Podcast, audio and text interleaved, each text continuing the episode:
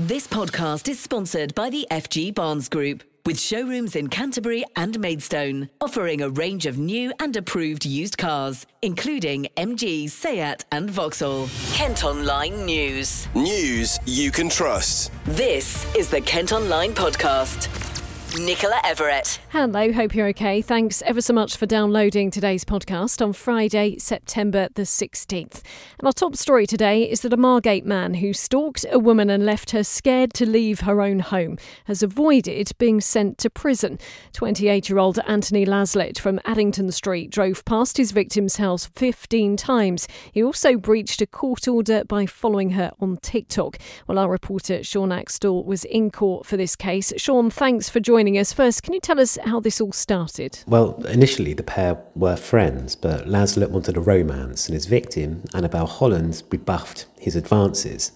Then last year, she was forced to apply to the magistrates' court for a temporary stalking order, which prevented him from knowingly being near or contacting her. But Laslett just ignored the order and deployed various methods to control Miss Holland's movements to gain her attention.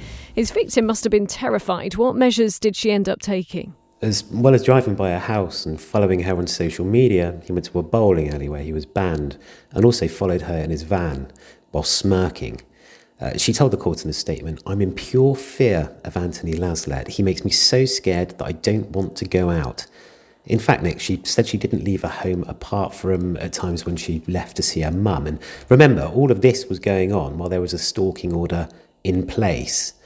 Um, she, she went on, she continued, It's got to that point now where I'd rather video call people than go out because I'm scared. She added she walks outside with a video camera, a body camera, in case he is following her, and she feels jumpy and paranoid. She went on, during this last year and a half, dealing with a stalker, it has really affected my life and the things I do.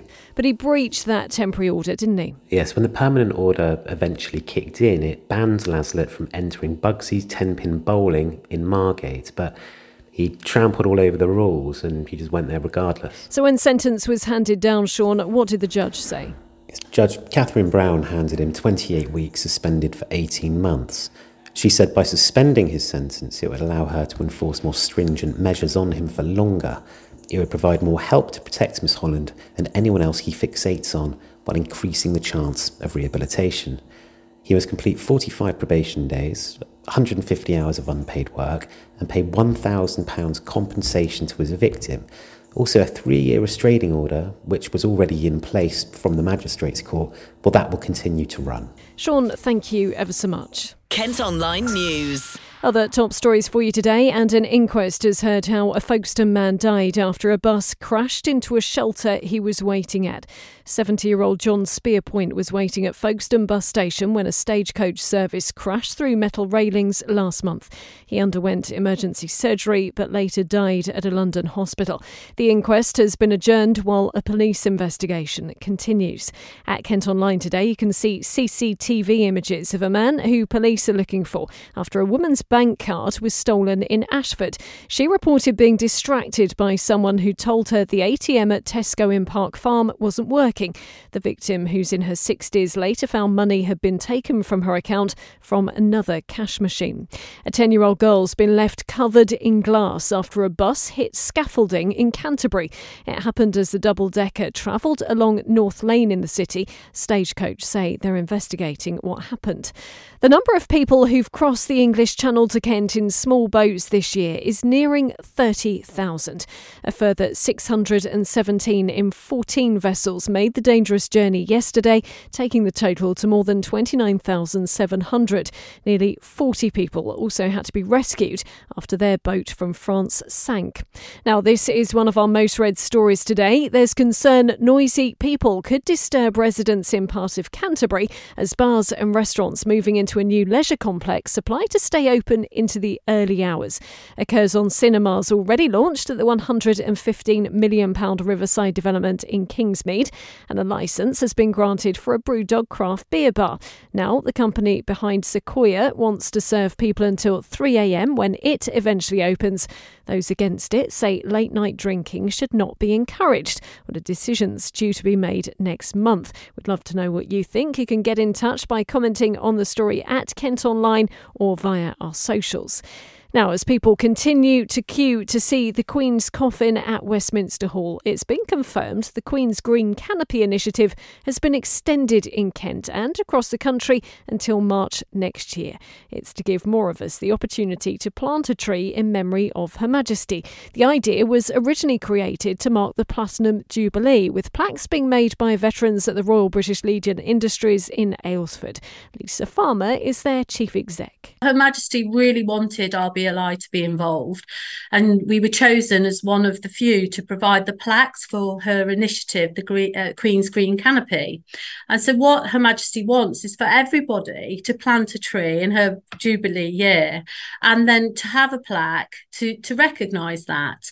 Um, and already 2,000 have been planted and purchased. And what we think now, particularly, if everybody could buy a tree by plaque uh, this autumn. What a fitting legacy and tribute it would be to Her Majesty in a, a Jubilee year. Absolutely. So your work, you're prepared to continue with that good work then to produce these plaques. We certainly are. Our veterans are making them. They're so proud to be making them. We're so proud to be associated with the initiative. And it showed again Her Majesty's support to veterans um, in the UK. Now, if you're planning to drive into London this weekend, there's a warning to leave plenty of extra journey time. Highways bosses say the roads will continue to be very busy over the weekend of National Mourning. Also, a reminder Southeastern are continuing to run extra train services throughout the night as more of us head to the capital to pay our respects. And finally, it's been confirmed churches, town halls, community centres, and libraries will be allowed to show Monday's state funeral without a TV licence. The decision's been made so communities can get together. Ordinarily, by law, you'd need a licence to watch or record programmes as they're shown on TV or if they're streamed online, but sometimes there's dispensation in exceptional circumstances. A reminder though, this only applies to community screenings screenings and not private events. Now, the state funeral gets underway at 11am on Monday. That day, as you may know, is now a bank holiday. Over on our sister radio station, KMFM, we will have regular bulletins from 7am. We'll have updates every half an hour until 7 in the evening. This podcast is sponsored by the FG Barnes Group with car dealerships in Canterbury and Maidstone. The boss of a homeless charity is urging people to have more compassion after a number of tents housing homeless people were spotted in parks in Medway. Now, dog walkers have said they're worried about people sleeping rough near to where they normally exercise their pets. But Neil Charlick from Gillingham Street Angels says the cost of living crisis means more are falling on hard times. The council say they're committed to doing everything they can to help rough sleepers across the towns. And an Ashford woman says she might have to scrap her Mercedes after a vandal smashed the windscreen and a window. Images at Kent Online show the extent of the damage to the car in Kennington, which will cost almost a £1,000 to repair. The 36 year old owner, who's only lived in the area for a year, says she's been left shaken up and police have been made aware. More Ashford news and a road near to the hospital has been completely closed off after several voids were found under the tarmac. Temporary traffic lights have been in place on Kennington Road for almost two months after problems were discovered near the William Harvey Hospital. Now, Southern Water workers have found more issues, including a damaged sewer. Well, a diversion has been put in place, but it's thought the works could take around a month to complete. Also in Ashford, plans to develop a former sheltered housing complex, which has become a target for vandals have been rejected. The council had been hoping to knock down Oakley House in Watercress Lane and turn it into dozens of apartments, including for adults with learning difficulties. But fears about the loss of a nearby green space had been the main sticking point. Now, a children's author from Canterbury is hoping a story she wrote after her goddaughter was diagnosed with cancer will not only raise awareness but also encourage more funding for research. 12 children and young people in the UK are diagnosed with cancer every day, but it's feared many parents don't know what signs to look out for. We've been speaking to Rebecca Smith, whose friend's little girl was one of them. I had written lots of stories before and um, have often used storytelling as a way of dealing with things that I find challenging um, and that I see children finding challenging.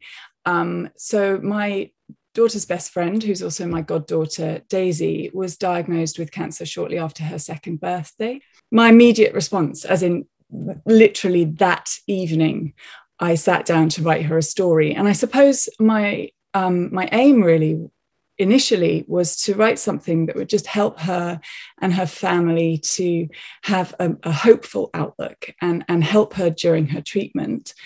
Um, but of course, the trouble was that I couldn't finish it because because I didn't know what Daisy's ending was going to be, and I didn't want to jinx anything.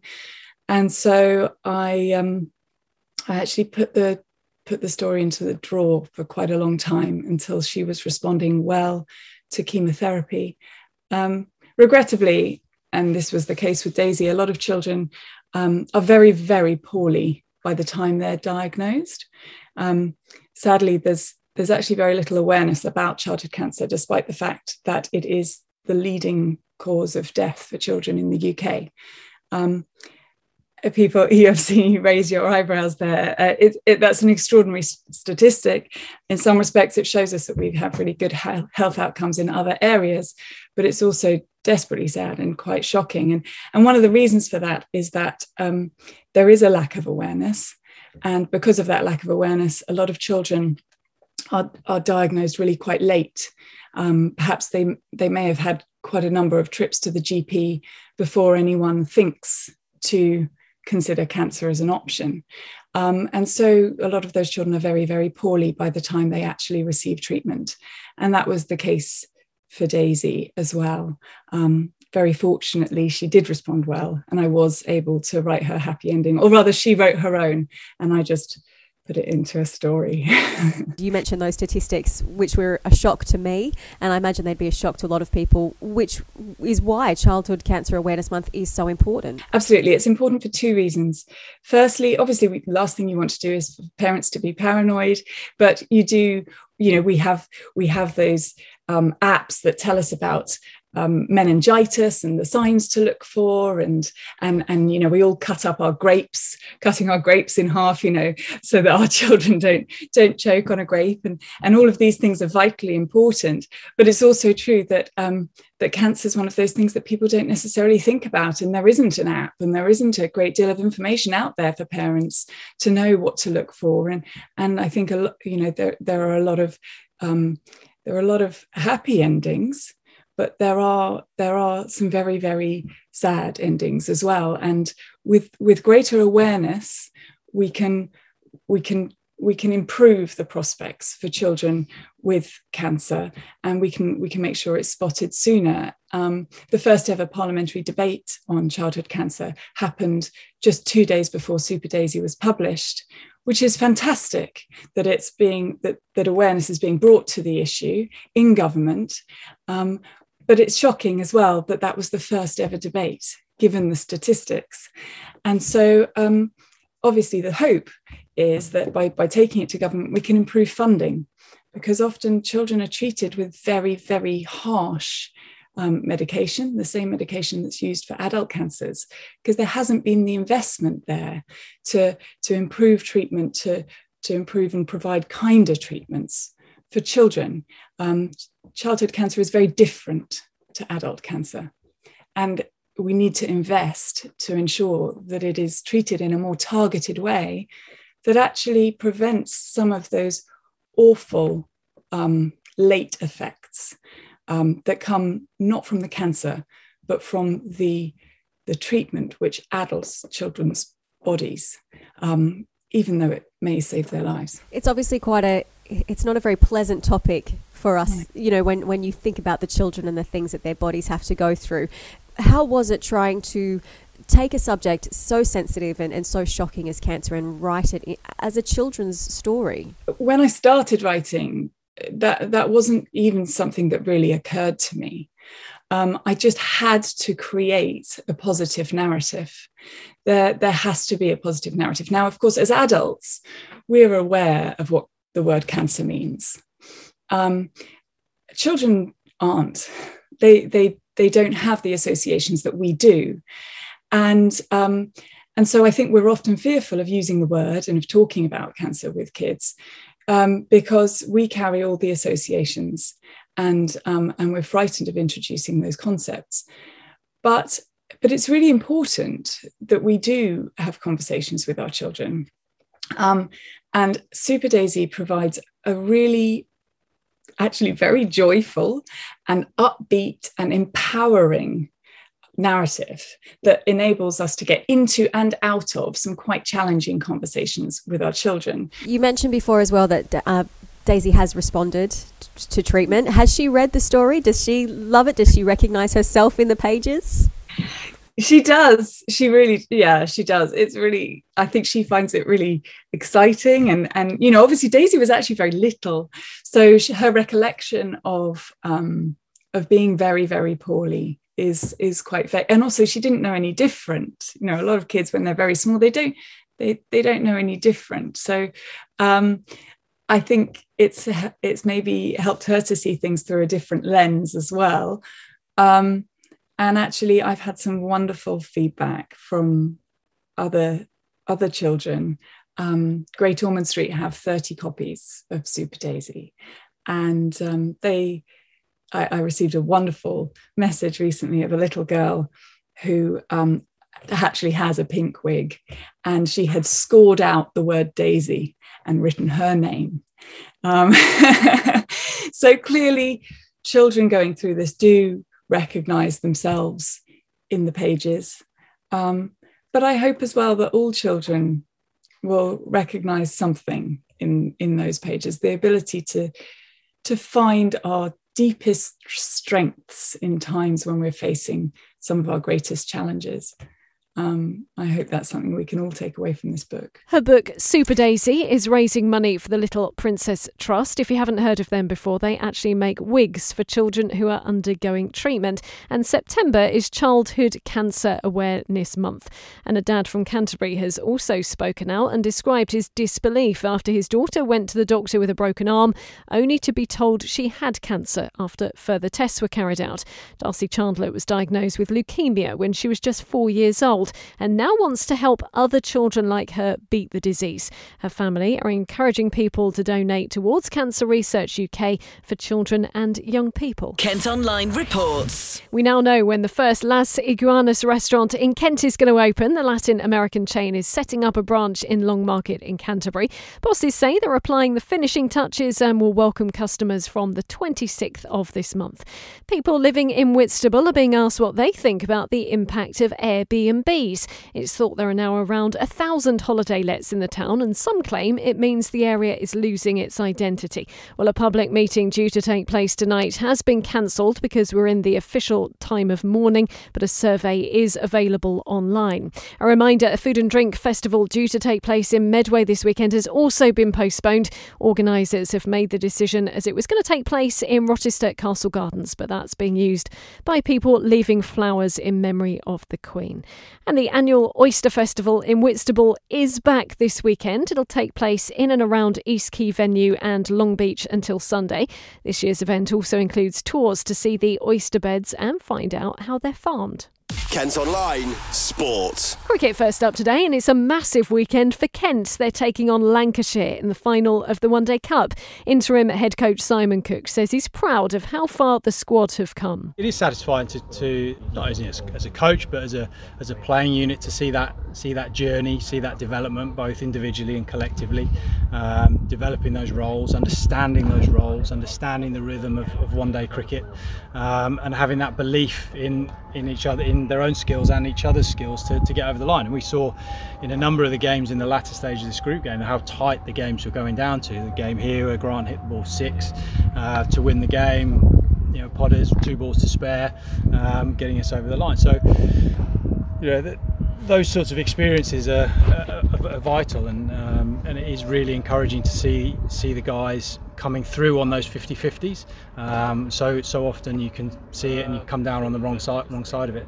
But it's a sign of a, of a good side. It's a sign of a side that believes in each other that do come down on the right side. The game takes place at Trent Bridge tomorrow. All-rounder Darren Stevens, who's leaving at the end of the season, says there's a lot of excitement in the camp. Another trophy to fight for. Um, a lot of excitement, a lot of calmness though. There's a lot of, you know, calm's been the word over the last probably six games, five, six games. Um, you know, calm, calm team, and we perform. So it's uh, yeah, excitement, calmness.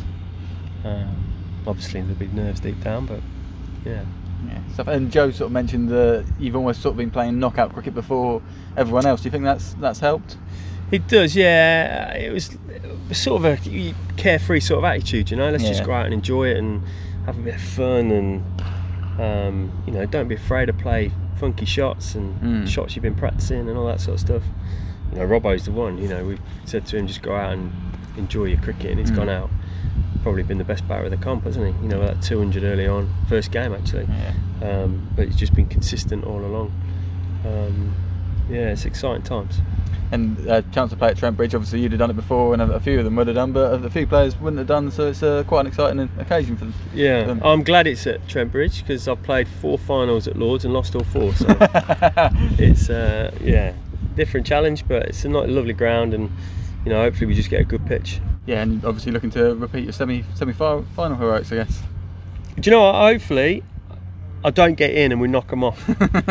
but um, look, it- it'd be a fairy tale finish, wouldn't it? Um, you know, a little couple of wickets with a ball and then a little 60 or 70 not out with a bat would be amazing. All the very best to Kent. We will have details of the result on the website. Plus, you can hear who won in bulletins over on our sister radio station, KMFM, on Sunday morning. Staying with cricket, and Kent have boosted their squad ahead of the final two county championship matches of the season.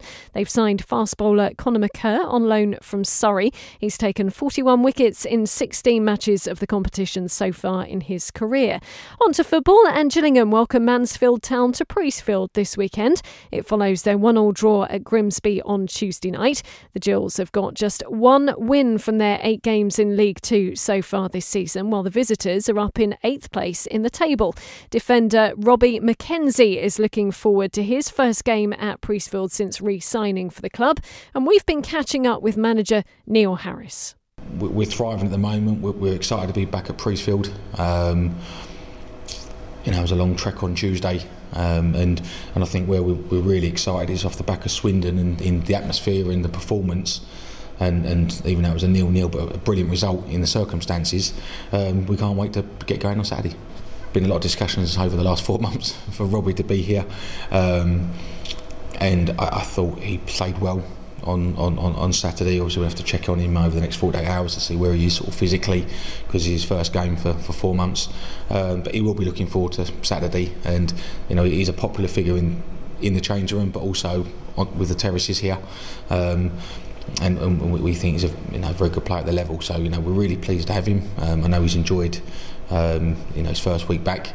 Um, and we, we, I thought he performed very well the other night, and we look forward to seeing um, more solid performances from Rob. It's weird because obviously we've not had the results to back up some of the performances, um, and we are in confident mood, and we are looking forward to it, and um, looking forward to the atmosphere, definitely um, with the minute silence and then you know singing the national anthem. I really look forward to that, and I know our fans will respond off the back of that, and expect my, my players to respond. Um, we, yeah, we, we're looking forward to it. You know, we, we, feel we're improving as a group, and that gives us real heart to, to, to look forward to a game. And speaking to Robbie, he's expecting this to be a good season still, and I imagine that that's how you're feeling as well. Yeah, when when you're not winning games, but you know we've lost a couple of tight games. Um, certainly, disappointing one I think was, was you know I can accept going to lose away from home at somewhere like Tranmere's, but when you lose at home to Harrogate, where you feel got sucker punched and being the better team and, and got done on the counter attack, then then that you know other than that, disappointed with games we've not won because we've generally been the better team and and again to go back that's it's my job to make sure we get we get the results and players to take the ownership from it. But we- we know we're close. We know we're very close. Um, hopefully, Mika's goal the other night, we saw a, a, an outstanding performance from him after the goal. Um, it's given him great confidence, and I think it's given team confidence in him as well. But we know if he plays like that, then we've got one hell of a number nine at the level. Kick-off tomorrow is at 3. You'll be able to follow the action at Kent Online. And finally, in tennis, Kent's Emma Raducanu has lost in the second round of the Slovenia Open. The British tennis number one from Bromley was beaten in three sets by Anna-Lena Friedsam. The 19-year-old's won just four of her 31 matches this season in her first full year on the WTA Tour. That's all from us for today. Thanks ever so much for listening. Don't forget you can follow us on Facebook Facebook, Twitter, Instagram, and TikTok. You can also now get access to the ad free Kent Online premium site. And to do that, you need to subscribe. Just head to kentonline.co.uk forward slash subscribe. And whilst you're on the site today, don't forget you can read the latest review from our secret drinker. Hope you have a fantastic weekend. Because of the bank holiday and the state funeral taking place on Monday, we will be back with the podcast on Tuesday. News you can trust. This is the Kent Online Podcast. This podcast is sponsored by the FG Barnes Group, with showrooms in Canterbury and Maidstone, offering a range of new and approved used cars, including MG, Seat, and Vauxhall.